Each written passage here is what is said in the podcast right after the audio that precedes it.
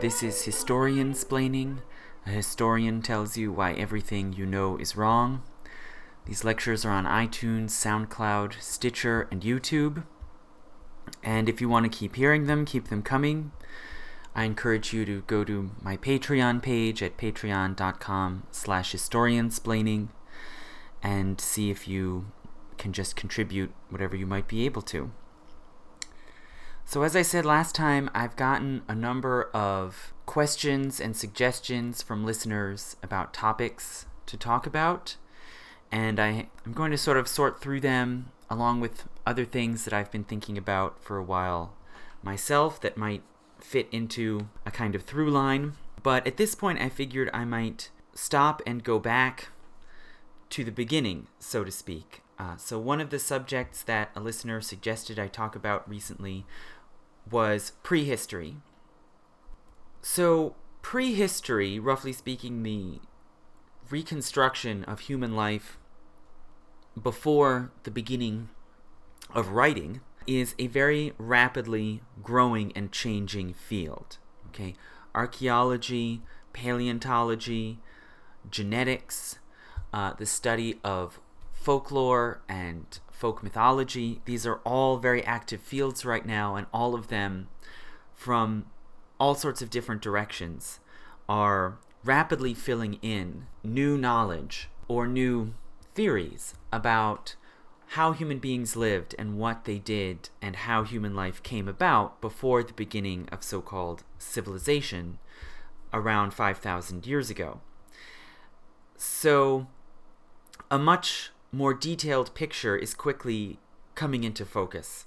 Human life is turning out to be much more rich and sophisticated and eventful, probably than anyone would have thought even just 30 or 40 years ago when we still talked about, you know, cavemen. you know, a lot of life did go on in caves, but it was a lot more interesting, you might say, than than we would have thought. Now, this very idea and category of prehistory, of course, is strange and, and complicated, and it's something that historians, as such, don't often uh, examine, right? Prehistory means before history, and traditionally, since the sort of great awakening of the historical academic discipline in Germany in the 19th century, history has been customarily defined as the examination of written records. Okay, and and and the oldest, most ancient record, written records, uh, at least in theory, are from uh, Sumer, which invented our earliest known writing system, somewhere around 3000 BC or a little earlier.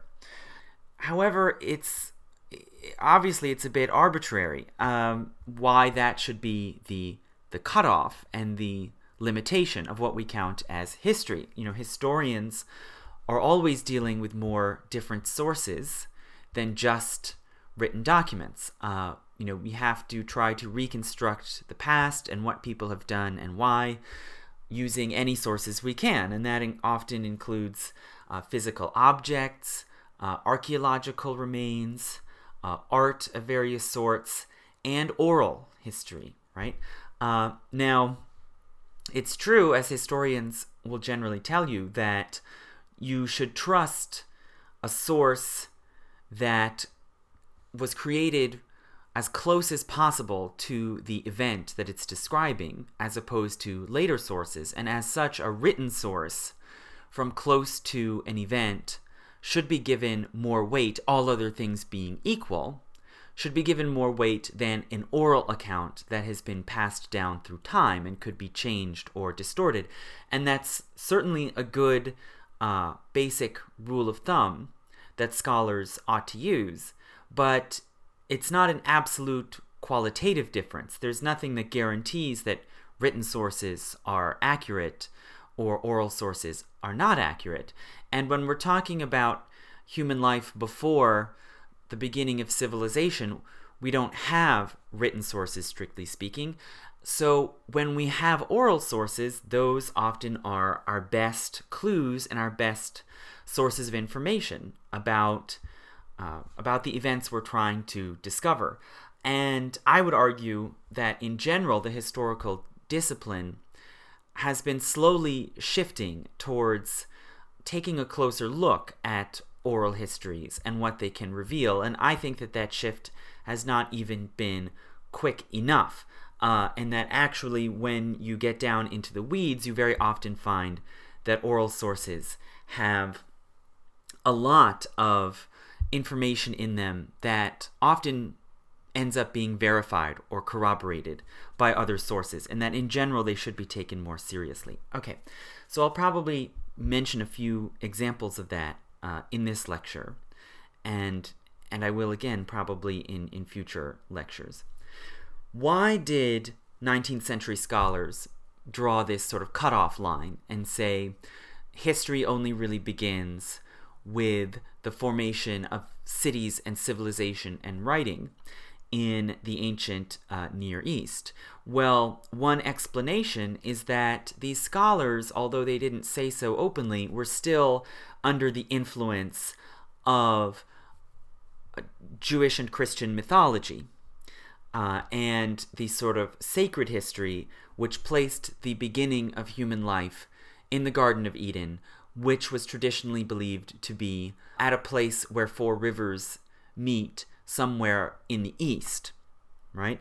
And Near Eastern civilizations like Mesopotamia and Egypt kind of fit that description, loosely speaking. And so it seems to accord with our sort of inherited mythology to imagine somehow that the dawn of history is there in a place like like Mesopotamia and and so we can conveniently shunt off everything before that into this kind of side bin this kind of miscellaneous side bin of prehistory right not real history when in fact we can as we're finding now increasingly with recent discoveries we can learn and understand quite a lot and a lot of surprising things about where human beings came from long before ancient Sumer. In fact, uh, it seems likely now, based on archaeological discoveries, it seems likely that Homo sapiens, so our species that we belong to, have been around for at least 300,000 years, right? And urban civilization, so far as we know, has only been around for maybe a little more than 5,000 years. Okay, so we're talking about uh, when we talk about prehistory, we're talking about the vast majority of all of human life as measured in time, as measured in years or generations. The vast bulk of human life has been prehistoric, and it has been a life mainly of hunting and gathering, and sometimes fishing and gardening, and these sort of simple ways of procuring food and, and sustaining life. This is how people have lived through most of the human experience. And this kind of hunting gathering life is it's the way uh, we have lived through most of our history, and it is the way many people still live today. So even the advent of civilization, in that sense, didn't end prehistory. Uh, prehistory has continued right on up to today, and there are still today people living uh, in the Amazon, living in Australia, uh, Southeast Asia, all kinds of people, uh, Siberia, who are still living lifestyles basically similar to the way their ancestors and our ancestors lived uh, before urban life began. So to understand prehistory is really to understand the bedrock and the the bulk of actually the human experience through these thousands of years. Another fact uh, that we should note, which I'm going to talk about more in this lecture, is the fact that through most of our history, in the sense of most of our past, we, Homo sapiens, have lived alongside other closely related species, species of the same genus that shared a lot of similar traits and a lot of similar behaviors, and that we had to sort of negotiate and improvise how to coexist with these other human or human like species most or all of which are now gone. And you'll you'll notice I made a little caveat there because it's it's hard to be absolutely certain. But as far as uh, we know, as far as I know, as far as my listeners know today, all these other hominid species that were our close relatives are all gone, and we're now in this fairly new and unique situation of being alone, of being the only highly intelligent technological species around, right? So when we look at prehistory, we're really looking at a very strange, complicated, ambiguous human situation that most of our ancestors, in some way, were affected by, and that we really no longer think about. So this raises the question of what exactly we consider human, right? So even if we want to talk about the human experience in the human past, it's it's very fuzzy exactly where you draw that line of who counts as a human and who doesn't. Uh, but for the purpose of this podcast, I'm going to be concerned with Homo sapiens, with people who basically looked like us, who seem to have had similar habits and mental abilities to us, and who, all of whom are very closely biologically related to us, right? So, so all the people living in the world today are all very closely biologically related. We all come from uh, one race and one really fairly tightly knit uh, genetic family, which sort of allows us, gives us the ease of sort of drawing a, a, nice, clear, simple line around who is part of this human race and who isn't. But that was, it was not always that way and it was a long, long process before we ended up here. Okay. So, where did we, Homo sapiens, come from? These, these creatures that we call and recognize as human. Well, as you probably know, we evolved from other primates, you know, sort of uh, apes, loosely speaking, in Africa, right? Africa is the place of origin of humans. The particular group of apes that were our ancestors and that would eventually develop into hominids split off from a related group of apes which would become chimpanzees and bonobos. Uh, so, so this was not exactly a speciation, the formation of species, as biologists would call it, but it was sort of uh, genuses gradually moving apart and changing genetically, changing biologically until they became distinct separate groups in the family tree. And this splitting off happened around 2 million years ago, right? So, this distinct group of apes that we're descended from uh, sort of separated itself out from the larger population of apes around 2 million years ago. And it seems, genetically speaking, chimpanzees are probably our closest living relatives still in the world today, although bonobos are very closely related as well, and it's possible that, that they might be just as near relatives as, as chimps. This distinct group of apes that sort of hived off around 2 million years ago gradually developed certain important innovations that helped them to compete and survive in the African environment. The most obvious is bipedalism, right? The, the walking more or less upright on two feet.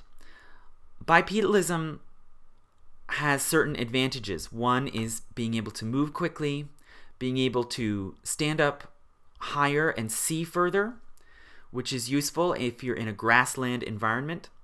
And it can free up your front legs to become hands, to become more dexterous uh, limbs with finer control, to manipulate objects, manipulate tools. These apes also very slowly and very gradually over time developed somewhat bigger brains right? Brains that could probably handle more complicated vision and visual processing, more complicated uh, communication, social relationships, and more fine control of the hands for for using and creating tools, which is something that we sometimes see other apes do as well, but it seems that our early hominid ancestors really uh, quickly became more sophisticated in the creation of of tools. Various new species of apes developed that we can roughly group under this heading of hominin or hominid, meaning human like. Uh, Australopithecus, Homo habilis, and eventually Homo erectus. Now, Homo erectus was a very successful species, uh, and it, it, means they're called erectus because they uh, apparently stood and walked more upright than any previous apes uh, had done. They could they could see far, they could run, uh, and they made simple stone tools. Erectus was apparently the first ape species to spread out of Africa. So at some point, several hundred thousand years ago, uh, maybe as much as a million years ago, some Homo erectus found land bridges or narrow channels where they could move out of Africa into Asia and Europe. Right? So they're the first ones to kind of go global. Although they did not go to the Americas, but they went global as much as was feasible at that time throughout Africa and Eurasia. And you can find Homo erectus remains, uh, skeletons, uh, trash heaps, small tools, things like this, all over Africa and Eurasia. Some of these erectus populations, as biologists would expect, became more isolated and sort of clustered together in particular areas of the world, where some of them then developed into distinct new species. So we have uh, some erectus populations becoming Homo heidelbergensis, uh, a particular uh, apparently sort of intelligent, technological species, more or less in the area around the Middle East and Asia Minor. And then, most importantly, for us, uh, Neanderthals. Uh, so, the, the, origins of Neanderthal man uh, are not totally clear, but it seems that they probably evolved from Homo erectus, specifically in Europe. Right now, Europe was a colder climate and a more forested part of the world than the African areas where Homo erectus had come from. And the Neanderthals slowly uh, evolved in such a way as to adapt to that kind of environment. They had sort of compact, round bodies, which were good for conserving heat, uh, staying warm in the, the winter. They were tough uh, strong, muscular, and they made technologies like spears, uh, which they used very effectively, particularly to hunt game in forested parts of Europe. So these new species have arisen in these other parts of Eurasia by, you know, within no more than 200,000 years ago. Meanwhile, there are various hominids, Homo erectus and others, still in Africa. And they continue to evolve and to split off into new groups and new species adapted to different conditions in Africa. And one of these groups particularly adapts to life on grasslands. And as some of you may know, we today, right now, are in an interglacial warm period, meaning that we're in the middle of a long era when the climate of the Earth is changing back and forth between warm and cold.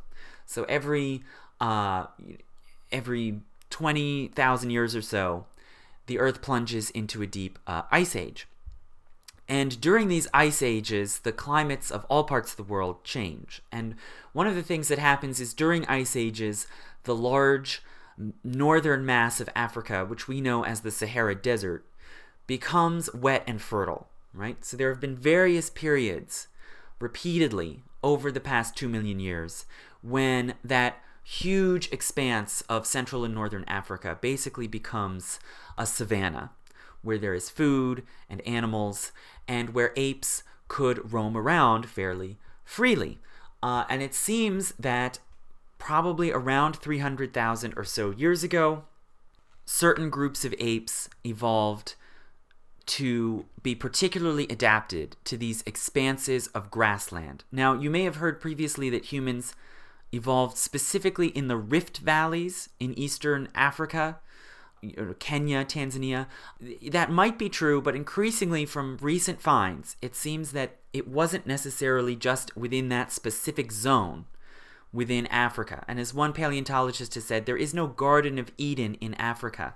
There is no specific spot where human, the, the Homo sapiens species formed. Rather, it was Africa as a whole. It was this big, open, grassy, expansive environment where certain hominids gradually became Homo sapiens. Now, uh, how do we know this? What distinguishes these Homo sapiens that seem to have come into existence as a distinct species maybe around 300,000 years ago or even earlier? Well, they became taller, slender, lithe. They developed strong glute, glutes, okay, gluteal muscles, which are particularly important in running. Uh, they also shed off most of their body hair or fur, and their skin became more bare, which allows the person to sweat and hence to stay cooler. So, all of these innovations the tall, thin frame, the strong gluteal muscles, the sweat glands, the lack of hair, all of these things make it easier for a person to run for long periods of time, long distances, without becoming exhausted or overheated. Why does this matter? Well, our early ancestors in this age were hunters. Okay, these are all adaptations that make human beings excellent hunters. And in addition to this, it seems as if the skull case of early humans enlarged somewhat and was able to accommodate a, a, bigger brain, right? So brains grew. And this probably then allowed for more sophisticated planning, quick decision making, communication. This may be when language came about as well. And again, these sorts of capabilities, along with the greater dexterity that earlier hominids had had developed, enabled early humans to make much more sophisticated tools and to use them in uh, fine, targeted ways. Okay, spears, knives, and um, possibly camouflage. Early humans also around this time began wearing clothing. Uh, and all in all, we see we see something recognizably like human life.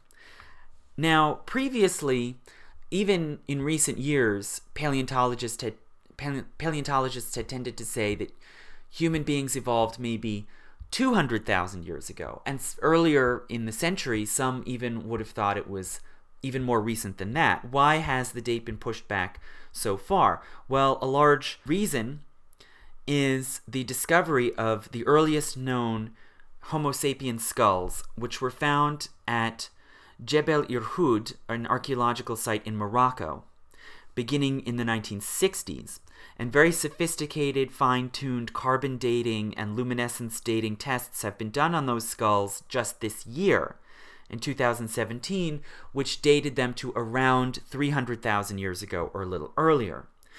So this discovery at Jebel Irhoud both pushes the origin date of Homo sapiens back earlier and it lends a great deal of weight, uh, a great deal of, of new evidence to the idea that early humans were really wanderers who developed gradually as a group over a large stretch of Central and Northern Africa, not just in a little rift valley in East Africa. So, Homo sapiens and their distinctive skills and habits seem to have spread quickly all over Africa. We can see, for example, early examples of human art in, or what we could very loosely call primitive art, in Blombos Cave in South Africa.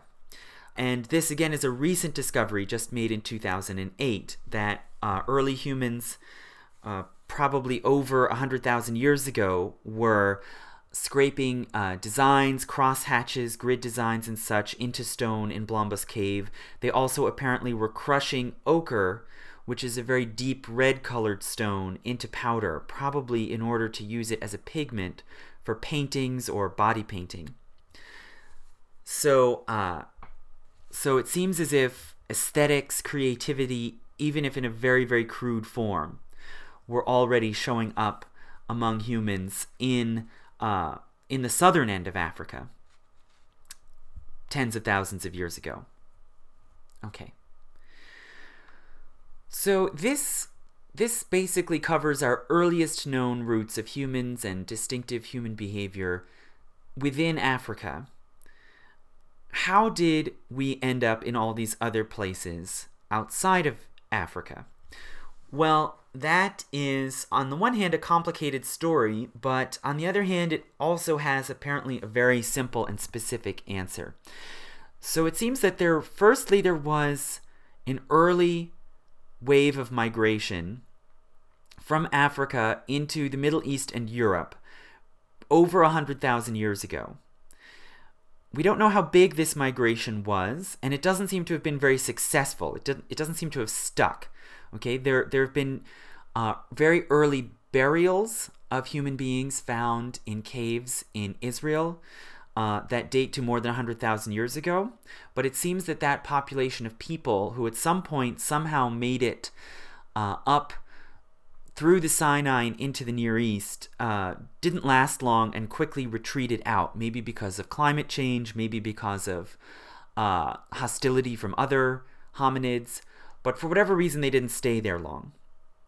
Also, some small group seems to have gone into Europe where they then quickly intermixed with the Neanderthal population and did not remain as a distinct group. Okay, and this is something that, that has also been discovered fairly recently and is being explored by geneticists. That there there was quite a bit of interbreeding, it seems, between Homo sapiens and Neanderthals to such a degree that it's it's really hard to say that Neanderthals were really a separate species when it seems that they could have at least some fertile offspring sometimes. But again, Homo sapiens don't seem to have really made much of an impact outside of Africa from this first migration. So, how did all of these people end up uh, in Europe and Asia and Australia and everywhere else? Well, the answer seems to lie a little bit later, maybe around 70,000 years ago or a little bit earlier.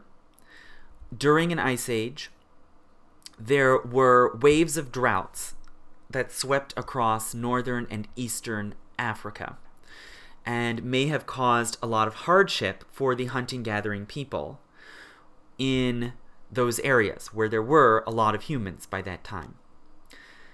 At some point, the straits known as the Bab el Mandeb, which is the, the modern day name for the fairly narrow, about 20 mile wide strait at the lower mouth of the Red Sea. That strait seems to have become narrower.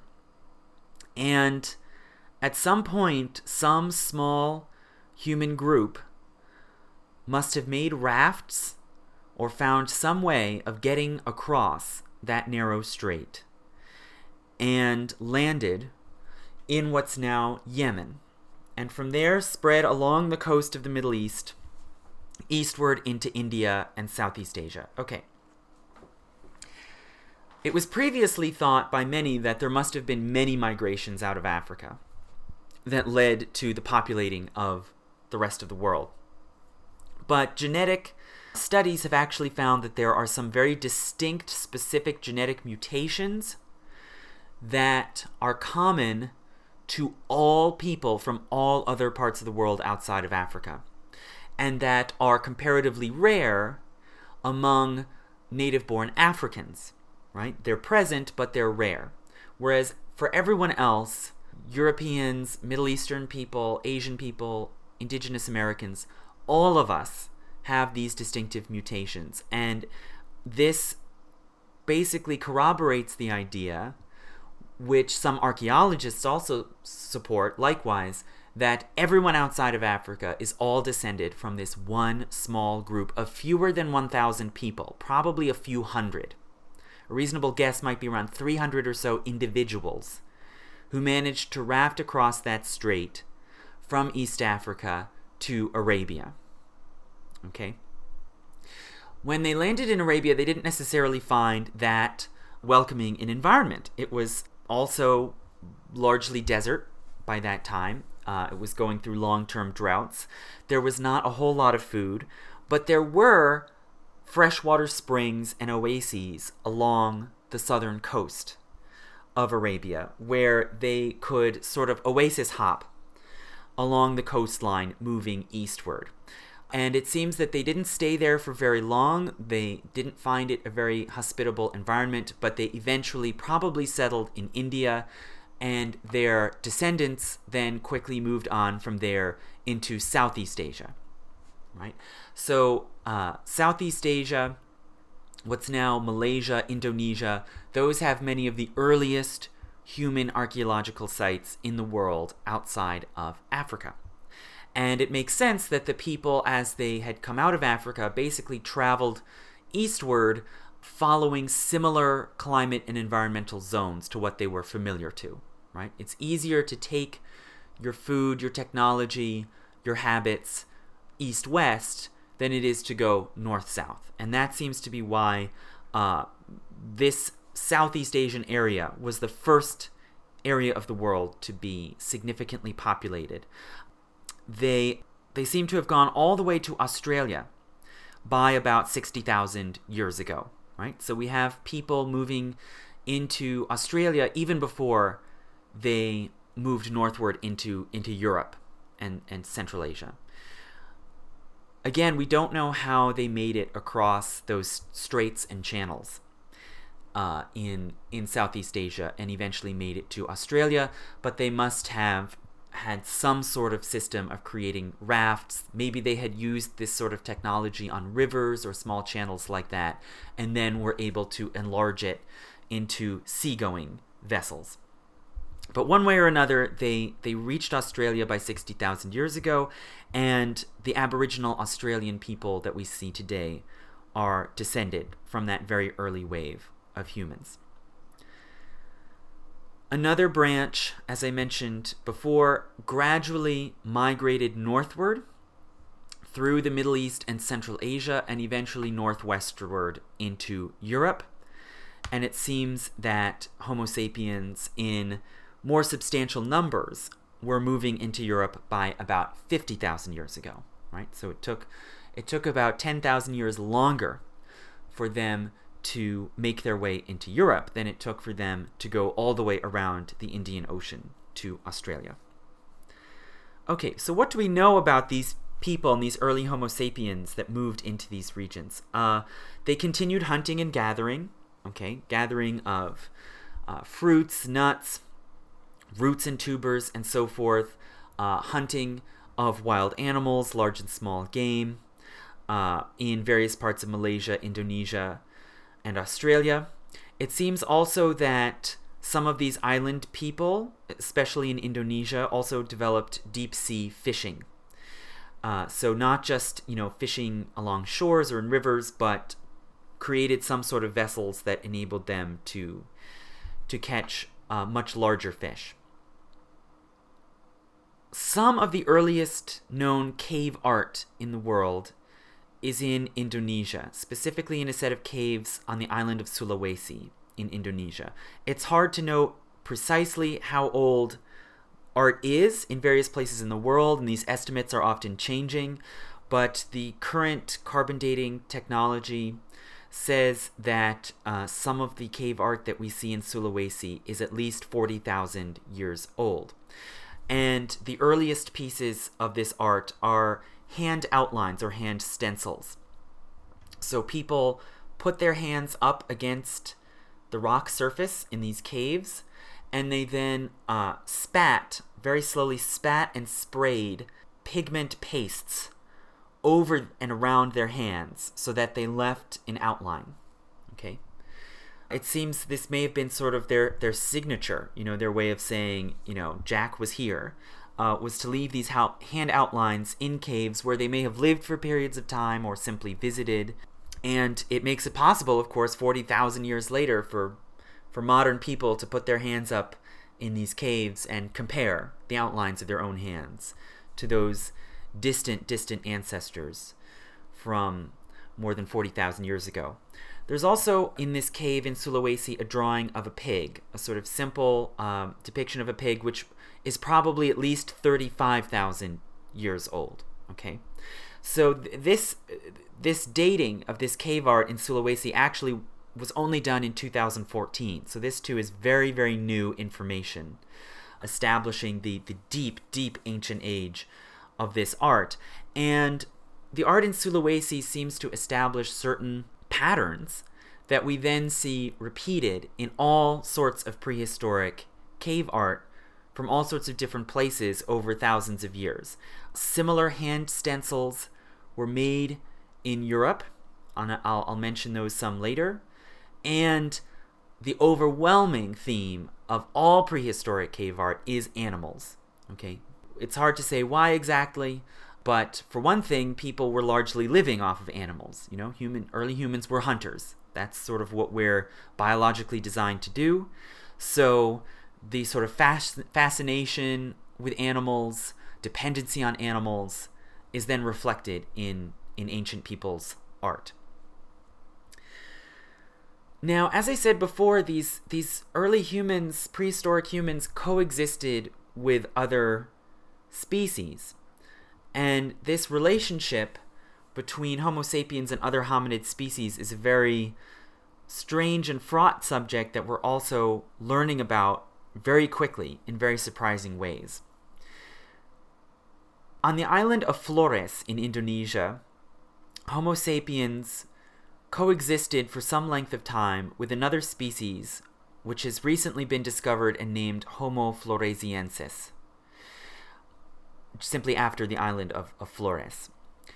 Homo floresiensis probably was descended from a population of Homo erectus that migrated into Indonesia at a time when sea levels were lower and most of the islands were connected to the mainland.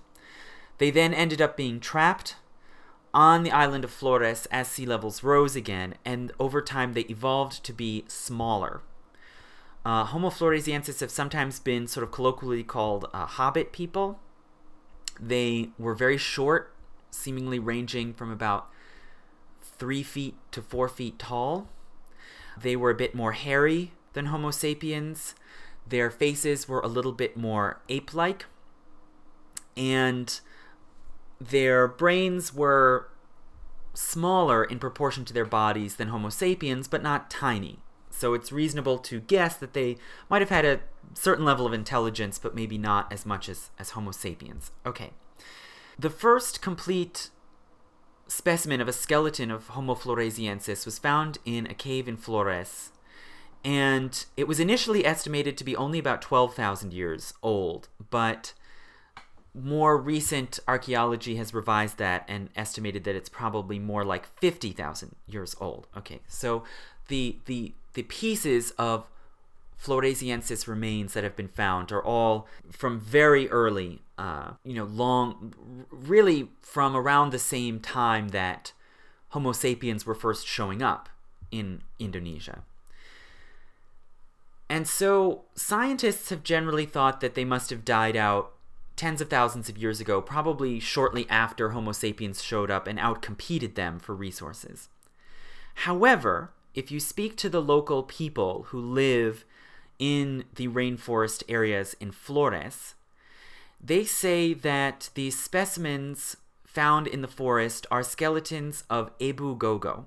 And Ebu Gogo is their term for a what they consider a race of tiny monkey-like people whom they say continued to live in Flores long after the arrival of European colonists in the 1600s, and that, that they sometimes say lived even into the 1800s until the last surviving sort of colony of Ebu Gogo were killed around seven generations ago from, from the present. And according to the people of Flores, uh, the Ebu Gogo could not cook. They had a sort of crude language. They would mutter to one another, but uh, and they could repeat back things that they heard Homo sapiens say, but they don't seem to have had sort of sophisticated, complete sentences. Uh, no human was able to fully learn their language. They didn't know how to cook, and they often stole food from humans. Uh, and this is what eventually provoked people to kill them off in the 1800s. So, this of course raises the question of whether Ebu Gogo are in fact Homo floresiensis, and if so, if it could be true that they in fact survived all the way down to the modern era. It also raises the question whether they might not have been entirely wiped out, whether there might be uh, survivors somewhere. It also raises questions about similar stories told by other Southeast Asian people, especially in Malaysia, who likewise say that until very recently there were sort of uh, small, hairy, uh, human like creatures living in the forest, uh, and whether those might also be real uh, factual accounts, and whether, again, there might be still be survivors in the kind of deep, unexplored areas of the jungle in Southeast Asia. Okay. Uh, similarly, archaeological research in China has found hominid remains in the Red Deer Cave in Yunnan in southern China. And it seems that in this cave, at least, there was a surviving population of sort of Homo sapien, Homo erectus, probably Homo sapien, Homo erectus hybrid people who looked very similar to Homo sapiens but slightly more ape like, and that seemed to have survived to at least 15,000 years ago. And again, this raises the question of how long did these sort of other hominids uh, persist, and might there still be some around? Okay. So now if we turn to Europe, we have somewhat similar somewhat similar kind of parallel situation.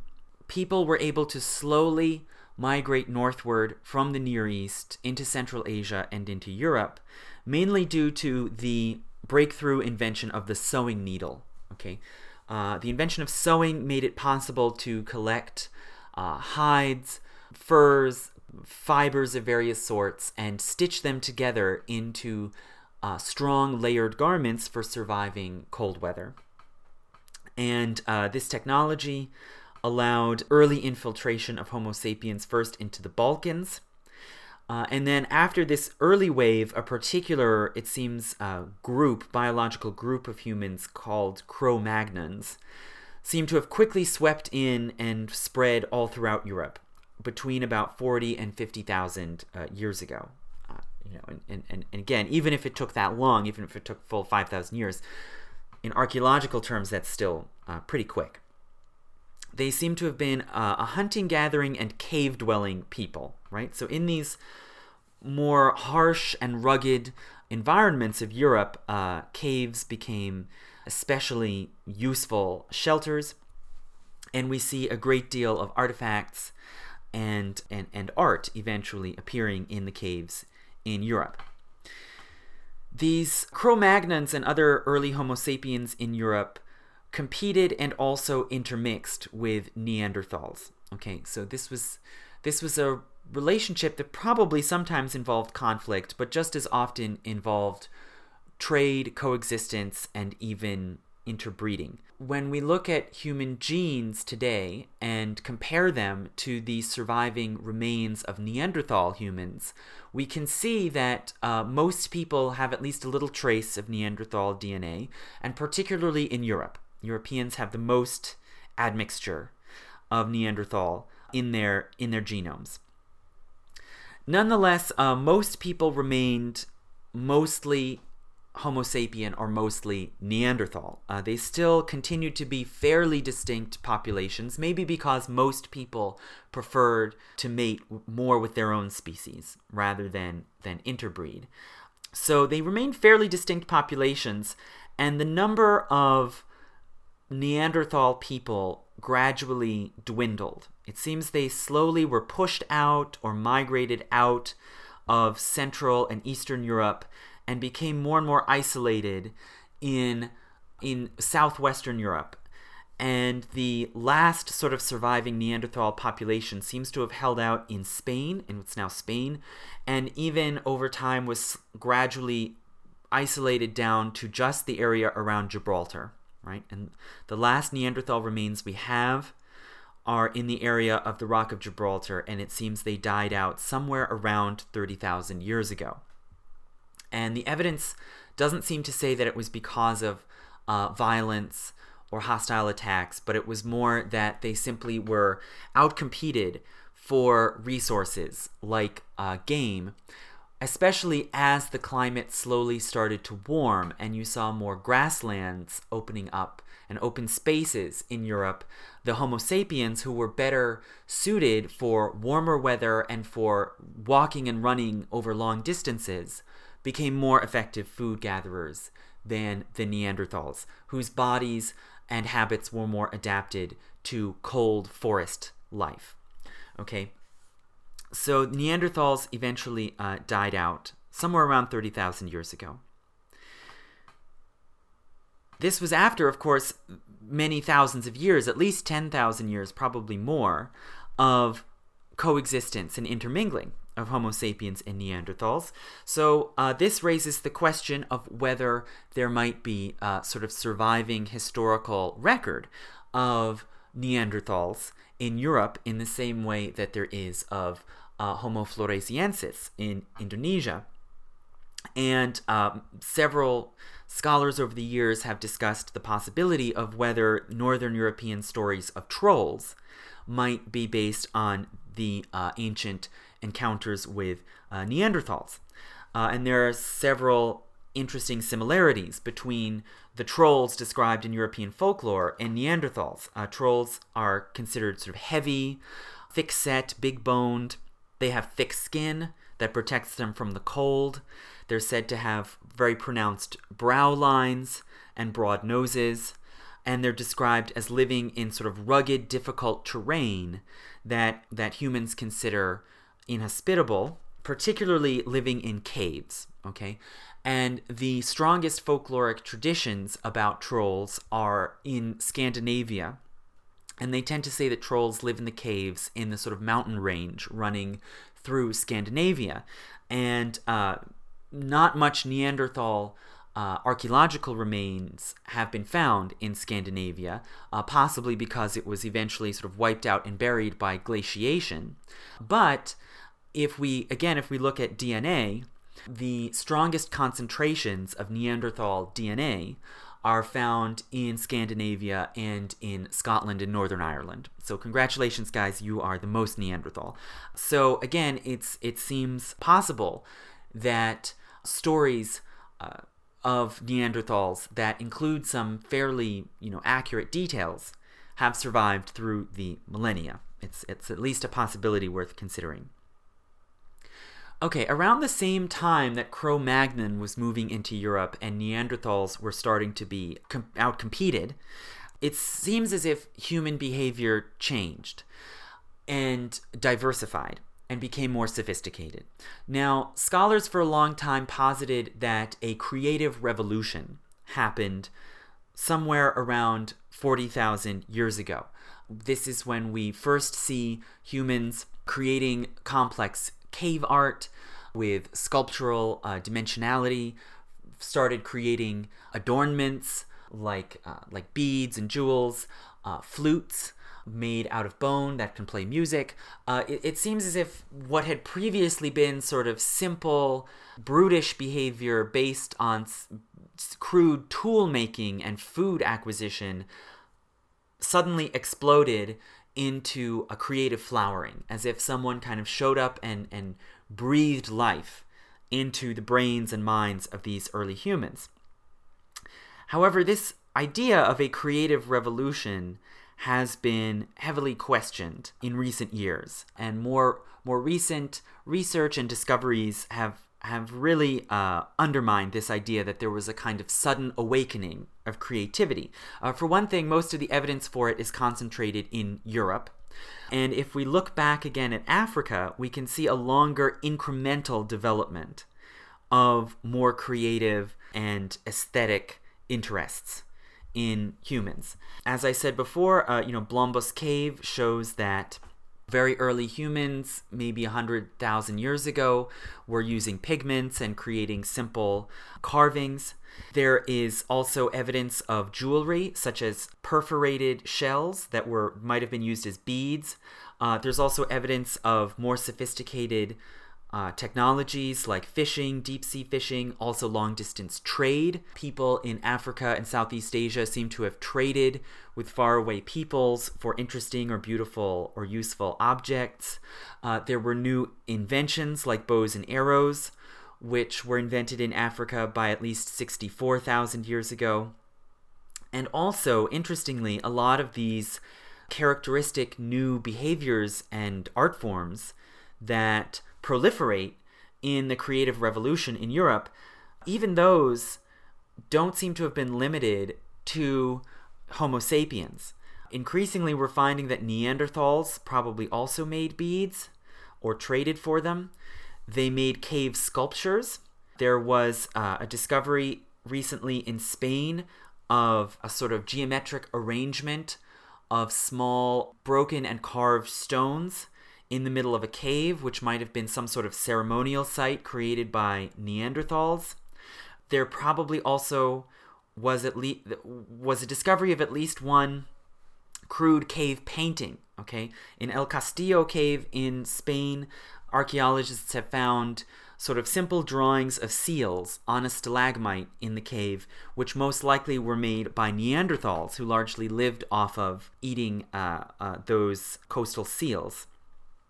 So, current scholars hypothesize that this apparent sort of explosion of creative activity in Europe around 40,000 years ago wasn't the result of some sort of mental or biological change, but might have simply been the result of a growing population and greater population density. And when you have larger groups able to live in a more concentrated way in specific areas, it's easier then for some of them to have the, the leisure time to do things like paint or, or make jewels. Uh, or experiment with new technologies. Uh, and that's a more plausible uh, explanation for what looks like this, this creative revolution. Okay, so as I said, uh, archaeologists have found uh, bone flutes from, from around this time, starting around 40,000 years ago. Some scientists have made casts and replicas of these flutes and found that they play the pentatonic scale. you can play songs like the Star Spangled Banner on them. It's the same musical scale.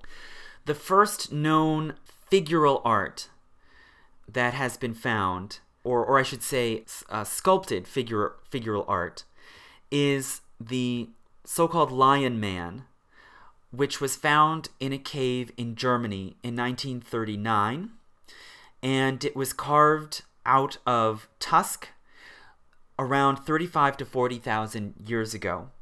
And it seems to represent a standing human figure. Many pieces are broken or worn down. It's had to be carefully reconstructed. But even so, it's not clear whether the figure is male or female. But it's clearly a human figure standing on two legs with two arms and shoulders. And it has a lion head. Okay.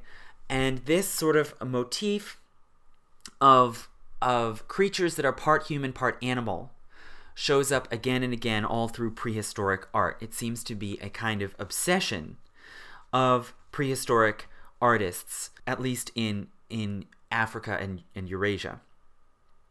This uh, lion man is then followed by many uh, Venus figures, which are sort of small sculptures of female bodies with large hips and breasts, sort of clearly uh, exaggerated female features made out of stone or bone or sometimes ceramics that have been found all over Europe. The first figural paintings, if we if we put aside the pig figure that we saw in Sulawesi in Indonesia, uh, the first sort of extensive collections of figural paintings are in caves in France and Spain, and probably the oldest, although this is very, you know, up in the air and constantly changing, probably the oldest are in Chauvet Cave in France, which are at least 37,000 years old and were painted over the course of at least five or six thousand years. So it seems as if there were people in that area in France during the Ice Age who lived off of gathering and particularly off of hunting large game and who repeatedly returned to this cave over and over again to add more and more images of animals. You see very sophisticated three dimensional, rich portrayals of horses, rhinoceroses, lions, uh, monkeys, all sorts of animals, most of which are no longer seen in Europe, most of which have gone extinct since the Ice Age ended. But, but cold climates in the Ice Age favor large animals that are able to keep themselves warm. So these humans were truly living surrounded by and apparently in awe of the large animals that they that they hunted or that sometimes hunted them. And they went back, sometimes uh, repeatedly adding to the same friezes of animals over thousands of years. So scientists have found through carbon dating examples where one horse was was painted and then another in a very similar style was added next to it 3 or 4,000 years later, okay? So we don't know exactly why they painted in these caves like Chauvet, but it apparently was something uh, very important in their way of life that they kept uh, alive for as long as they could until something eventually made the caves inaccessible. So, for example, with Chauvet, uh, somewhere around 35,000 years ago, there was a large rock slide that sealed off the entranceway into that cave, and hence the uh, the painting stopped, and those images were preserved for thousands of years for us to find in the 1990s.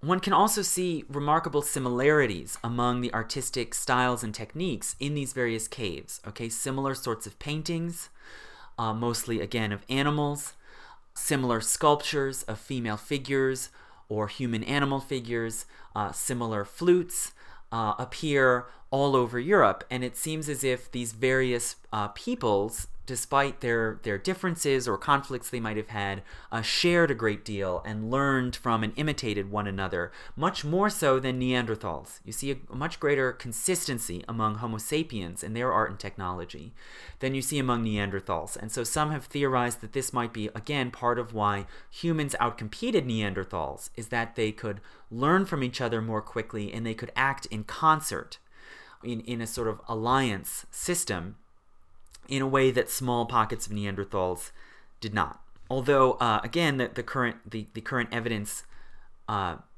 increasingly shows that Neanderthals were intelligent, right? Uh, they they had large brains, they had technology, they had art of some sort.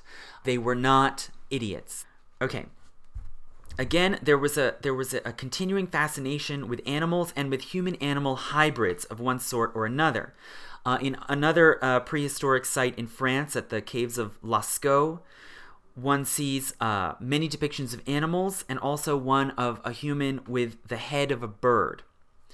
In another cave at uh, Trois Frères, one sees a figure that has customarily been called the sorcerer. It seems to be a sort of part human, part elk or deer figure. Early Scholars claimed that it had antlers. It's not so clear if the figure really has antlers, but it seems to have human legs and feet and yet be stooped over in this sort of quadrupedal position of of a four-legged uh, animal. So so over and over we, we see very rare images of humans, and when they do appear, they are somehow part animal.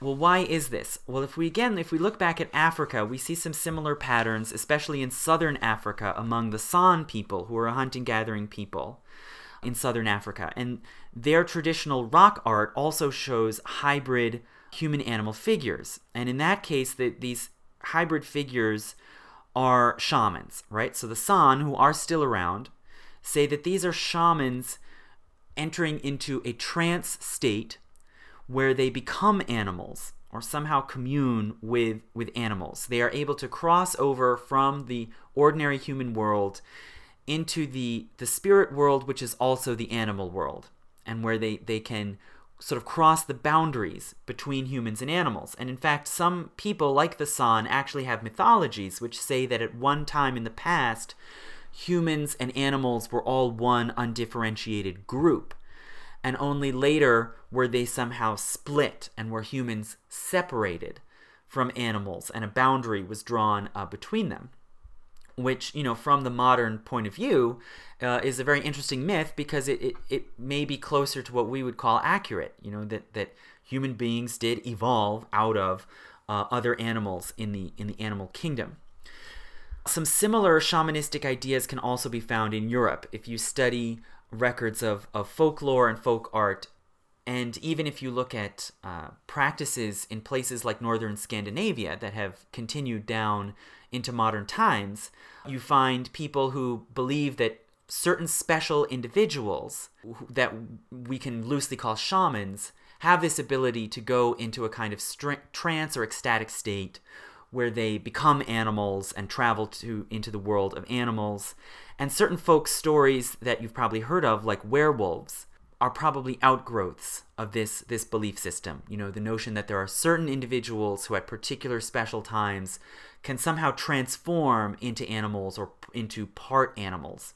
And some paleontologists have even theorized that this might really be the origin of art as such, that that the the roots of art simply spring from people trying to record or depict uh, this process of crossing into the animal world, which is also in some way the, the spirit world.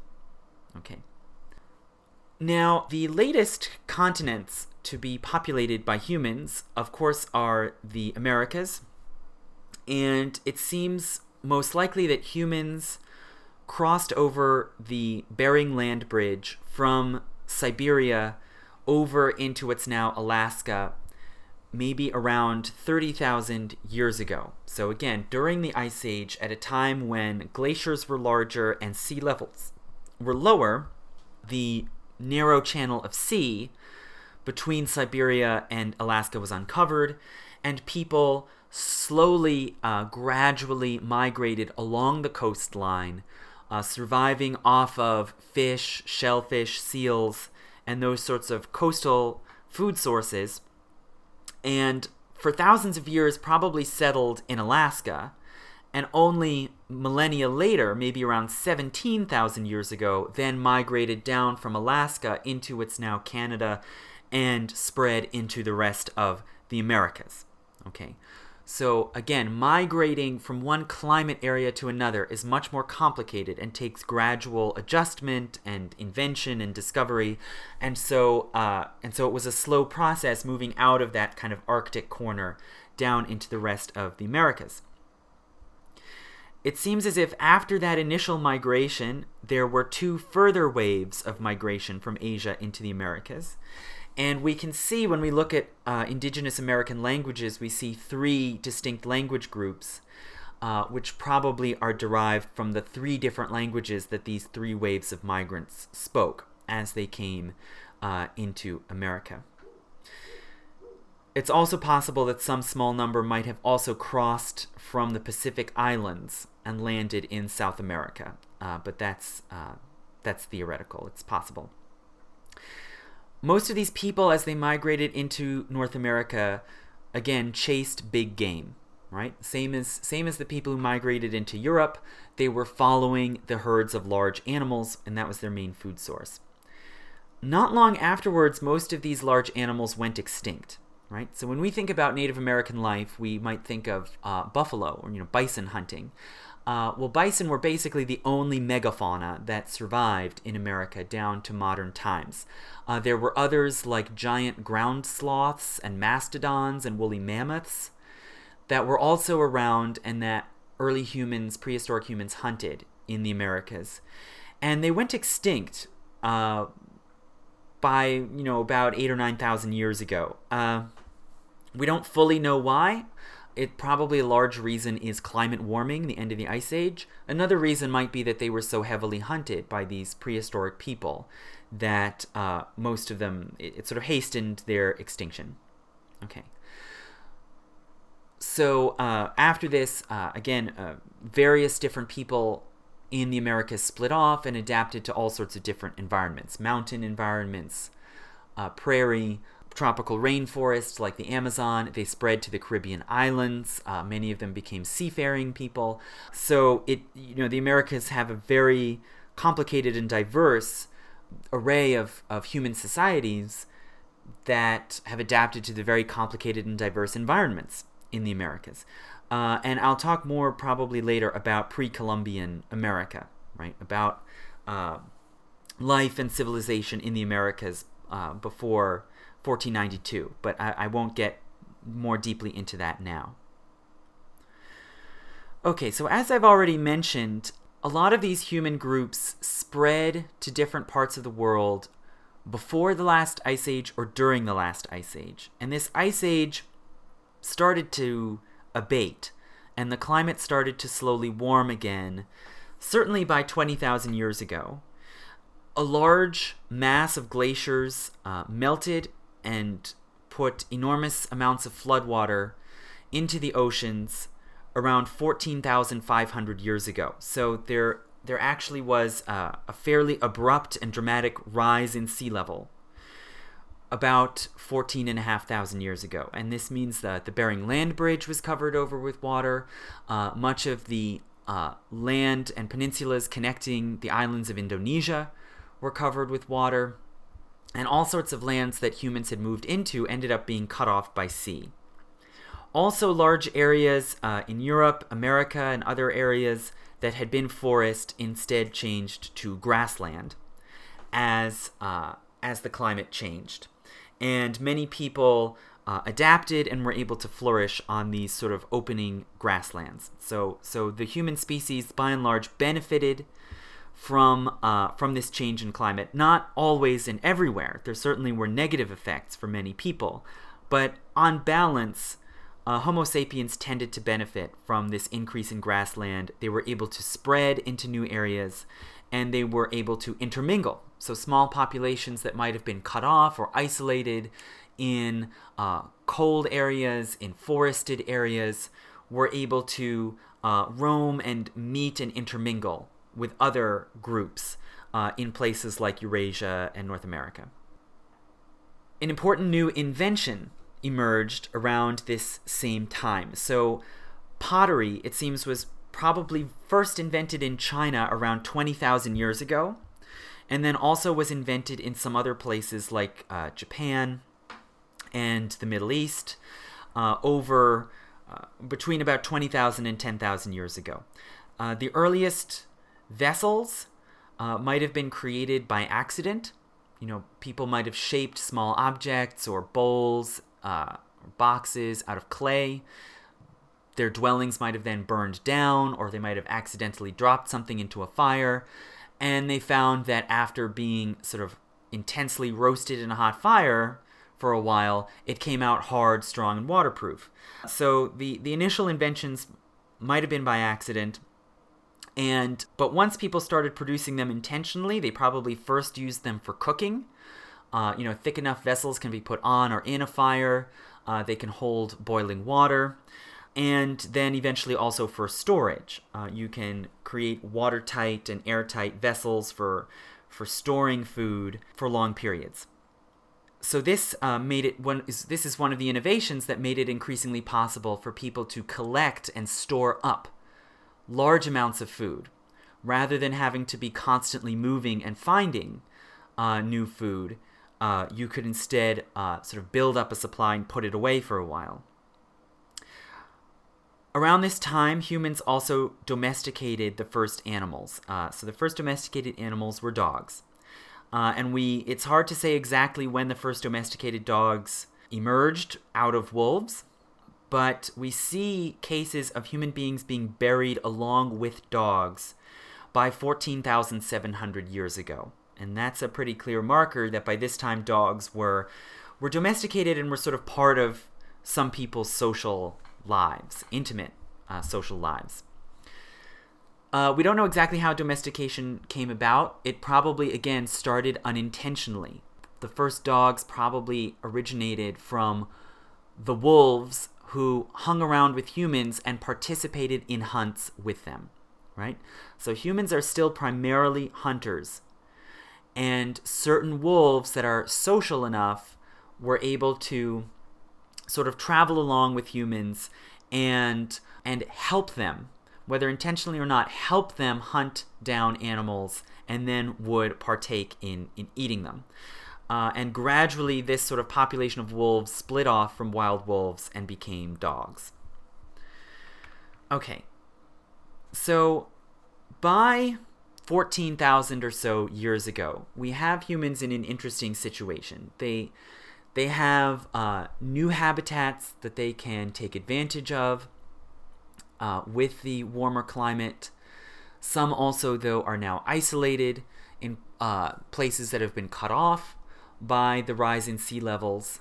And they have new tools like domestic dogs and ceramics that make it possible for them to gather and preserve more food more efficiently than they might have before this situation continues on for several thousand years. Okay, people continue to be overwhelmingly hunter gatherers, but the roots of a new technology start to appear that will really revolutionize human life uh, in a in in a really drastic and irreversible way, and that leads to what we now know as civilization. And that uh, dramatic new invention is agriculture, right? So the, the practice of intentionally planting and cultivating plants in a settled, fixed environment.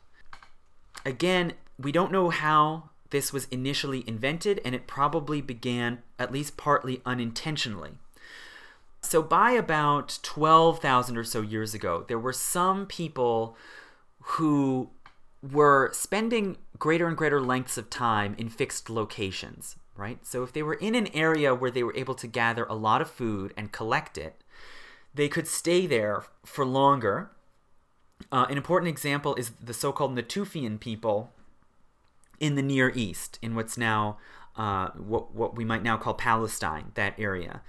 There were people who stayed in fixed villages, sometimes even year round, and they would continually collect food like grains, nuts, fruits from the surrounding area and put it in storehouses or granaries, which would hold enough food for them to stay there. And they even, uh, it seems pretty early on, they domesticated more animals, like, uh, for example, cats. And cats are, are very useful if you have a granary because cats drive away mice and other, you know, rodents that might poach your collected uh, food in your in your granary. Shortly after that, they also domesticated sheep and goats, which are sort of very easy, you know, kind of you know, kind of dumb herd animals. At least sheep are very sort of dumb herd animals that are easy to lead around, easy to manage. And so they created populations of domesticated sheep for their uh, fur and and for food. Now, these sort of more settled, fixed populations also inevitably did things that might have unintentionally led to the beginnings of plant domestication. So they gathered seeds like uh, you know grasses and nuts and they created trash heaps, right? So the stuff they had eaten or that was partially eaten that they wanted to discard, they drop it on a trash heap and some seeds in those trash heaps probably then germinated and they could see that uh, if they gathered seeds and sort of dumped them in a certain location those plants would eventually uh, sprout And particularly, they might create concentrations of the particular kinds of plants that they liked because those were the ones that they kept gathering and unintentionally uh, replanting. Uh, similarly, with uh, latrines or, or outhouses, you know, the the seeds and you know fruit seeds, for instance, in people's feces might then uh, later germinate and grow into into new plants. And over time, this might have then led to the gradual creation of domesticated varieties right? Specific types or even species of plants that took on new traits uh, because human beings were selecting for those traits when they gathered these foods like grasses and, and fruits. Okay. It seems as if, however it happened, plant domestication and agriculture were invented independently in at least eight different places around the world right? So, and and it seems to have all happened between around 9000 BC and 2500 BC. So, in that sort of broad era, after the formation of settled collecting, uh, it seems as if people invented agriculture independently, separately, in different places over the course of several thousand years. The first place was in the Near East, which is not surprising. That's where the Natufians were. And it seems as if people in the Near East began intentionally replanting and gardening certain plants until they had created uh, domesticated varieties.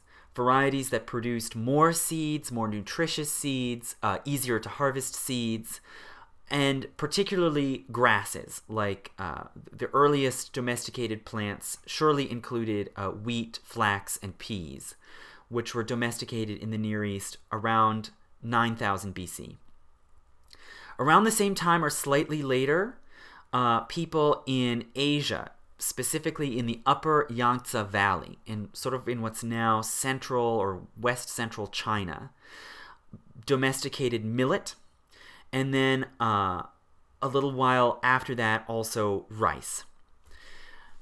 In Mesoamerica, sort of in what's now southern Mexico and Central America, people seem to have domesticated bottle gourds and pumpkins around 8000 BC, maize around 7000 BC, and avocados around 5000 BC. So uh, there's there's there's something of a snowball effect where once a group of people domesticate one plant, then over time they're likely to start domesticating more until they have a whole sort of uh, varied diet of domesticated cultivated plants. In South America, particularly in the Andes, uh, people domesticated potatoes and beans around 8000 BC, cassava around 6000 BC, and chili peppers around 4000 BC.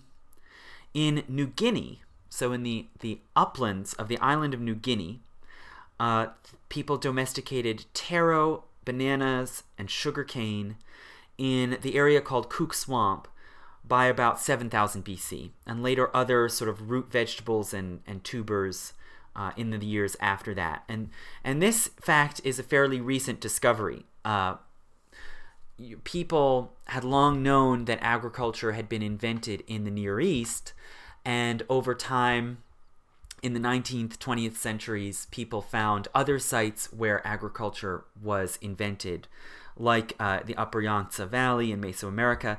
New Guinea was, was a fairly late discovery, partly because the complex of crops that these New Guinean people discovered didn't really spread outside New Guinea. It remained a practice fairly isolated within the uplands of, of New Guinea, but nonetheless, it did persist down to modern day, and so New Guinea has recently been added onto the list of sites where agriculture was independently invented. In Southwest Asia, as uh, anthropologists call it, roughly speaking, Afghanistan, uh, rye was domesticated around 6000 uh, BC, date palms 5000 BC, and cotton around the same time or a little later.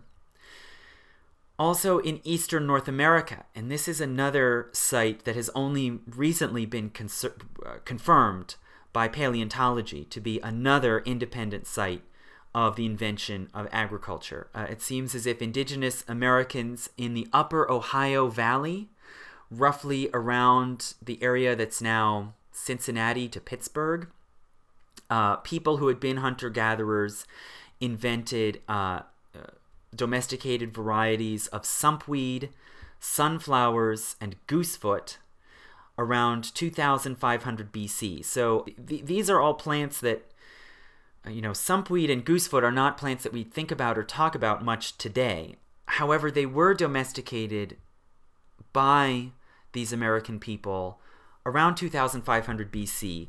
Shortly afterward, they then learned about and adopted other crops like various sorts of squash and beans and maize from Mesoamerica right? So those plant varieties made their way up from Mesoamerica into North America, and people quickly started cultivating them as well. And in a sense, that kind of covered over or obscured the fact that before they learned of those varieties from Mesoamerica, they had also domesticated others.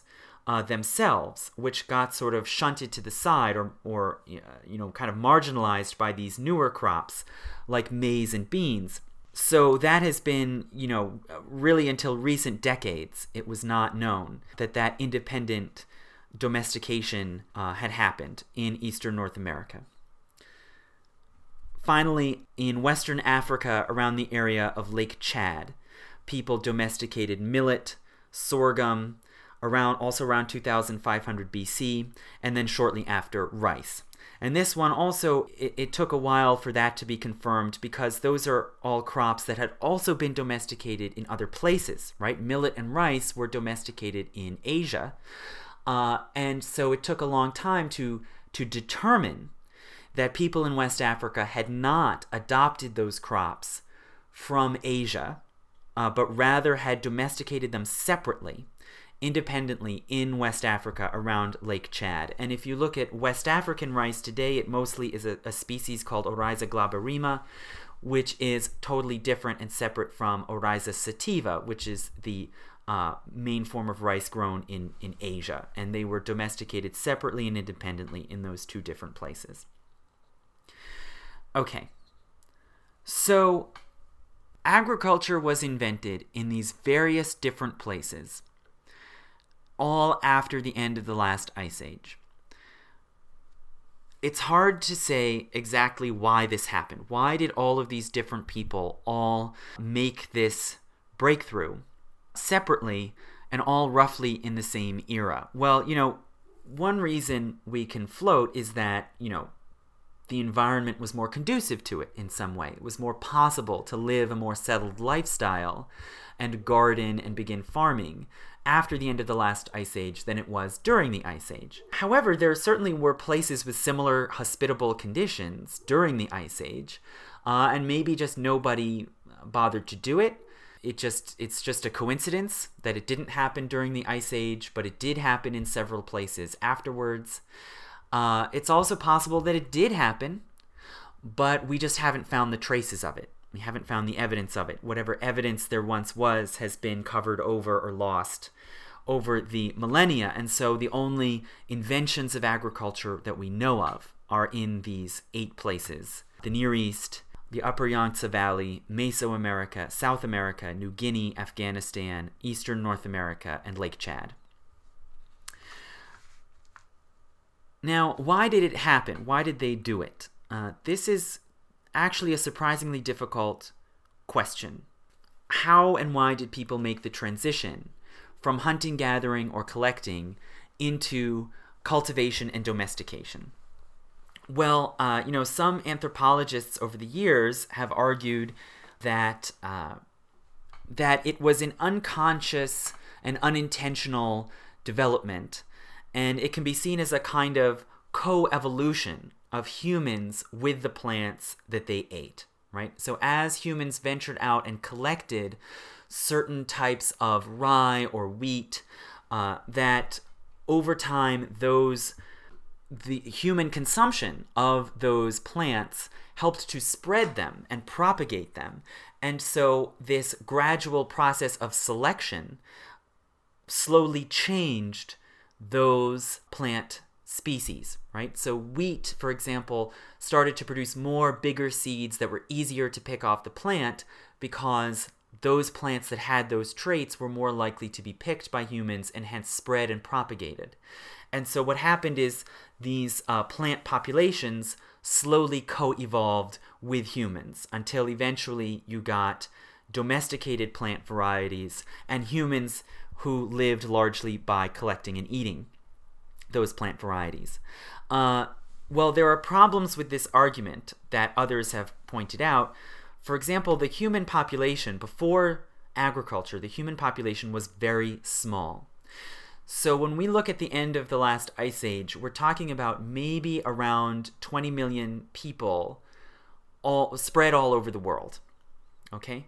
That's simply not enough people to have such an impact on the population of plants like grasses that are astronomically more numerous, right? So uh, this theory, which was put forward by an anthropologist named Rindos, uh, has not been so well embraced in the years since. Rather, it seems it must be that at some point people started specifically replanting, gardening, and cultivating these plants in a limited uh, sphere, in specific sites, in such a way that they were able to actually change their morphology, change their phenotypes, and domesticate them into domesticated varieties. There is also archaeological evidence to show that people were quite conscious and intentional about the specific types and varieties of food that they collected. Uh, for example, there's evidence that there was long distance trade in seeds. People would uh, trade per- particular seeds for particular plant varieties across long distances, which shows that they knew that there were specific varieties they liked with traits that they wanted, and that particular seeds would produce those varieties, and they would intentionally acquire them and plant them. There seems to have been selective gardening, where people um, created garden plots to grow specific varieties of plants, and it, there was interesting uh, crossbreeding between early domesticated varieties and wild varieties, which suggests that maybe sometimes people intentionally crossbred varieties for traits that they wanted. Okay. So it doesn't seem it could have been totally unconscious. Still, there might be an argument to be made that, and some have made the argument that domestication began because of the change in conditions to a warmer environment where certain grasses then proliferated right? So as I said, during during the warming period when the ice age ended, uh, grasslands became more common, and heat-loving or thermophilous grasses really spread into many new territories. And so, uh, one argument is that people, as these heat-loving grasses multiplied, people depended more on them as a bigger food source. And as they turned more and more to those sorts of plants as a major food source, uh, they then started unintentionally or intentionally replanting them, and uh, and hence agriculture began with this domestication of heat-loving grasses like wheat or rye, and then moved on to other things. Uh, but this theory really doesn't hold up either because uh, many of the origins of agriculture that we see around the world did not involve grasses, or at least didn't begin with grains and grasses. For example, in Mesoamerica, we can see the first domesticated plants were gourds and pumpkins. And then only uh, thousands of years later do you get maize. Uh, so, so uh, similarly, also in South America, uh, domestication began apparently with potatoes and beans uh, and really never involved inventions of domesticated varieties of grains. Also in New Guinea, you know, taro, bananas, and sugarcane we can see in Kuk Swamp. And traditional New Guinean agriculture doesn't involve grain. Okay, it's it's an agriculture adapted to tropical highlands, not grasslands. So this uh, argument doesn't hold up. And most recently, uh, even when we look at the Near East, right, which is the earliest known invention of agriculture in the world, and which does involve wheat and rye and, and barley, even there, recent studies have tried to uh, discern what was the first domesticated plant variety. And it appears it was figs. Okay? So even in the Near East, domestication seems to have begun not with staple foods like grains, but rather with particular varieties of plants that people liked for their taste or their usefulness. Okay? Figs for their for their taste, uh, bottle gourds because they're useful uh, as containers, uh, and and and then and, and and as it goes on, you get date palms and cotton. In in Asia, you get uh, avocados, uh, all sorts of, of plants that seem to be domesticated not because they're really abundant sources of calories, right? Not because they're like a source of bread, but because they're a source of something tasty or aesthetically appealing or, or useful. So, this really forces us to consider carefully what people were consciously thinking and doing and, and the sort of choices that prehistoric people made that led to agriculture. Okay, prehistoric people were not automatons, as some biologists might like to imagine them. Prehistoric people were thinking, choosing, creative, inventive people who acted on uh, on desires, imaginations, ambitions. Okay. Uh, similarly, some have made a resource stress uh, argument about the origins of agriculture, saying that people must have turned more to gardening and domestication when their resources in the wild were diminishing, right? When people were losing the ability to live off of hunting and gathering because of drought or or extinctions, uh, that they then turned, they sort of fell back on agriculture as a solution. Uh, again, this argument doesn't really work. There are some places like Lake Chad where it seems that's true, that the grassland and forests were retreating, uh, food sources were diminishing, and maybe that pushed uh, people in Lake Chad to start cultivating millet and sorghum and so forth. But in other places, there doesn't seem to be any resource stress at all. Uh, you know, it, it, there's no reason to suspect that people, for example, in New Guinea, uh, were losing uh, tropical forest resources that they had had before. Um, rather, they simply started domesticating plants and animals uh, because they wanted to, because it gave them some reward. Okay, I think it's it's also reasonable to speculate that this uh, intentionality in domestication might be part of a larger pattern. That after the end of the ice age, the uh, climate change and the rapid sea level rise that happened at the end of the ice age that people some people's mentality uh, began to change. That uh, the the transition from the ice age into the current era was not a sort of gradual imperceptible shift but that it involved a lot of dramatic cataclysmic events okay? Uh, flooding uh, sudden uh, breakthroughs of seas into areas where they hadn't been before sudden extinctions uh, uh, possibly new diseases, parasites, and that in all of these ways, the experience of the end of the Ice Age might have changed some people's attitudes or mentality and encouraged them to uh, sort of distrust nature and to believe that uh, calamities can happen, uh, familiar environments can suddenly change uh, or vanish, and that you should do things to uh, secure yourself against these eventualities. You should do things like uh, store up food in pottery or in granaries. You should replant foods that you want to be sure that you can rely on. You should uh, use uh, new technologies and strategies to secure your environment. So, this sort of desire for security might have been, uh, I think, a sort of long term environmental shift or behavioral shift that helped to pave the way for the invention of agriculture. Nonetheless, we should note that most people in the world did not embrace the agricultural revolution. Okay, it was a very slow and gradual process for agricultural societies to grow, to domesticate more plants and animals, and to eventually build up uh, large food surpluses that allowed for the creation of towns and cities. Okay, the, the first known place where this happened, of course, is Sumer. Those are the first uh, cities we know of in the world, and they were based on large uh, food surpluses from agriculture and irrigation. Uh, but even as these early civilizations emerged, most people continued to be hunter gatherers. And most hunter gatherers uh, had little interest in changing their lifestyle to a settled farming lifestyle. Uh, and you can still see this pattern today. When you talk to hunting gathering people, in places like Australia and Brazil, they tend to say, We're doing perfectly well. We have no interest in changing over and becoming town dwellers or farmers. It sounds boring and unhealthy, and they prefer to maintain their traditional uh, lifestyle. Uh, and anthropologists, for instance, have gone to hunting gathering people in Australia who f- might collect a certain variety of nuts and ask them, why don't you replant some of those nuts so you can grow them yourself?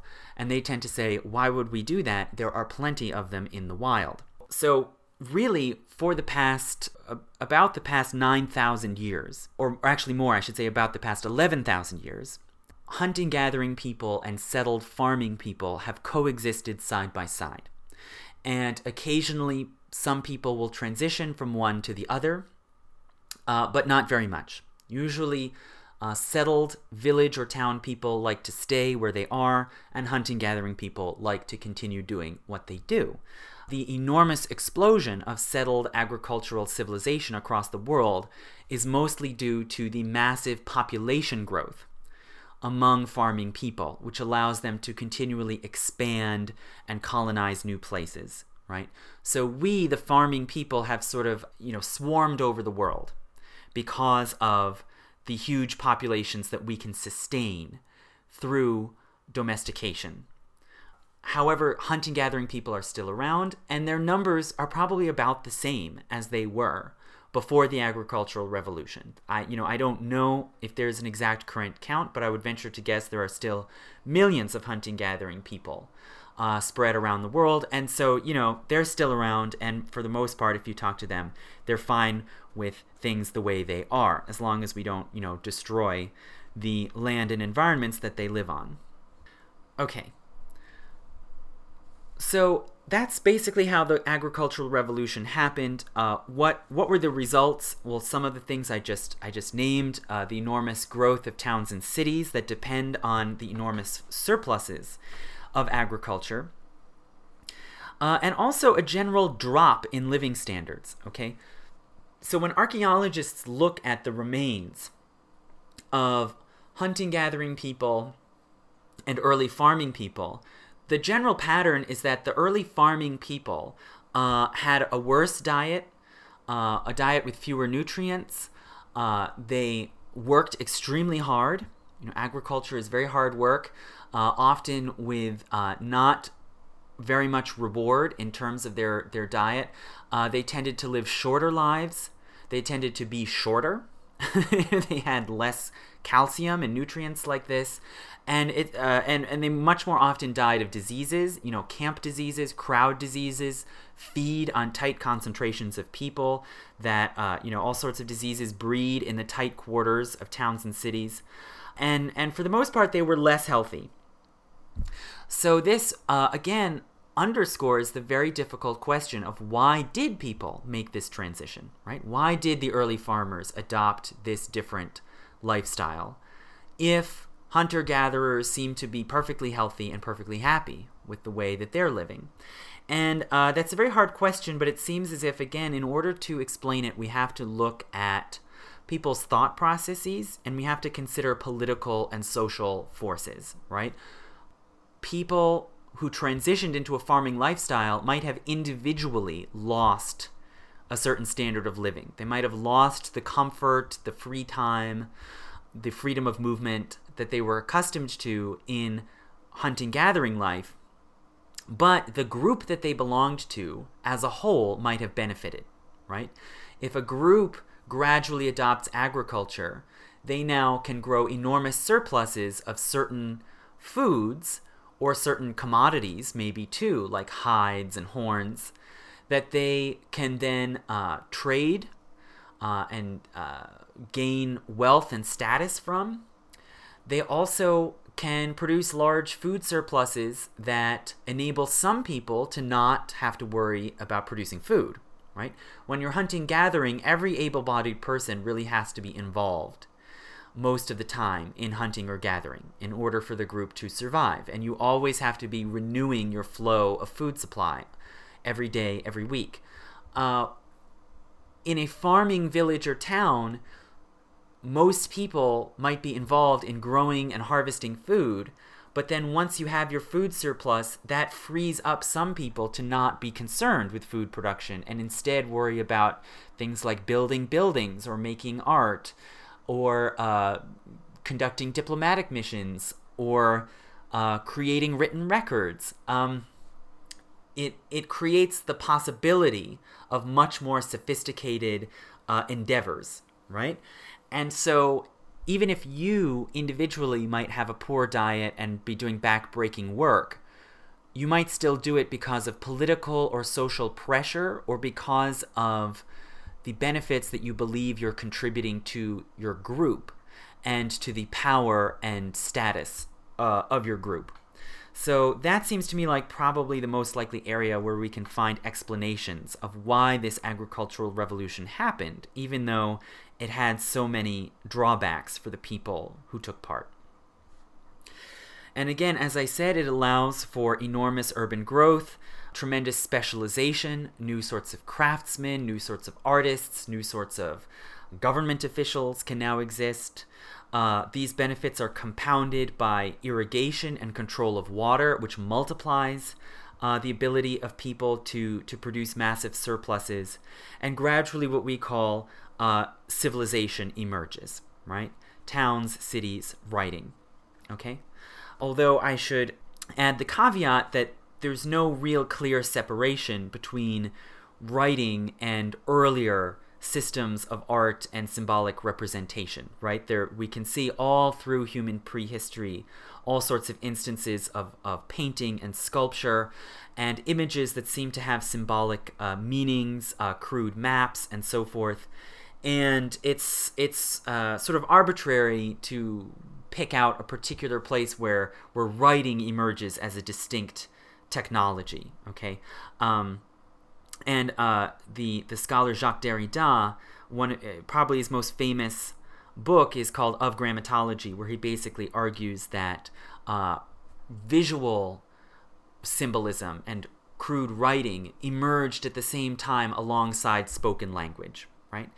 Uh, and so there's really not such a clear dividing line that we can draw between so-called history and prehistory.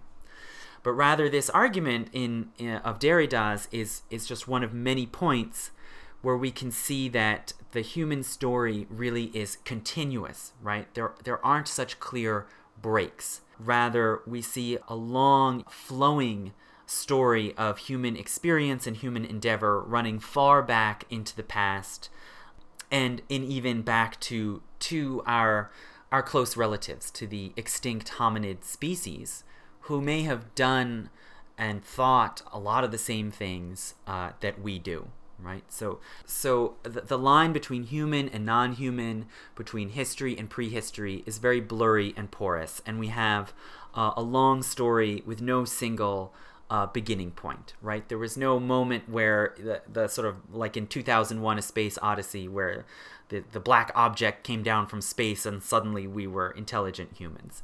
It's a continuous story and, and it's one that then, you know, I hope to continue in future lectures about, about pre-Columbian America and all sorts of aspects of, of the human experience.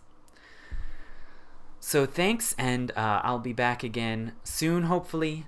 And again, if you uh, want to hear more, or if there are subjects uh, you want to hear about, you can email me at historiansplaining at gmail.com or comment on SoundCloud.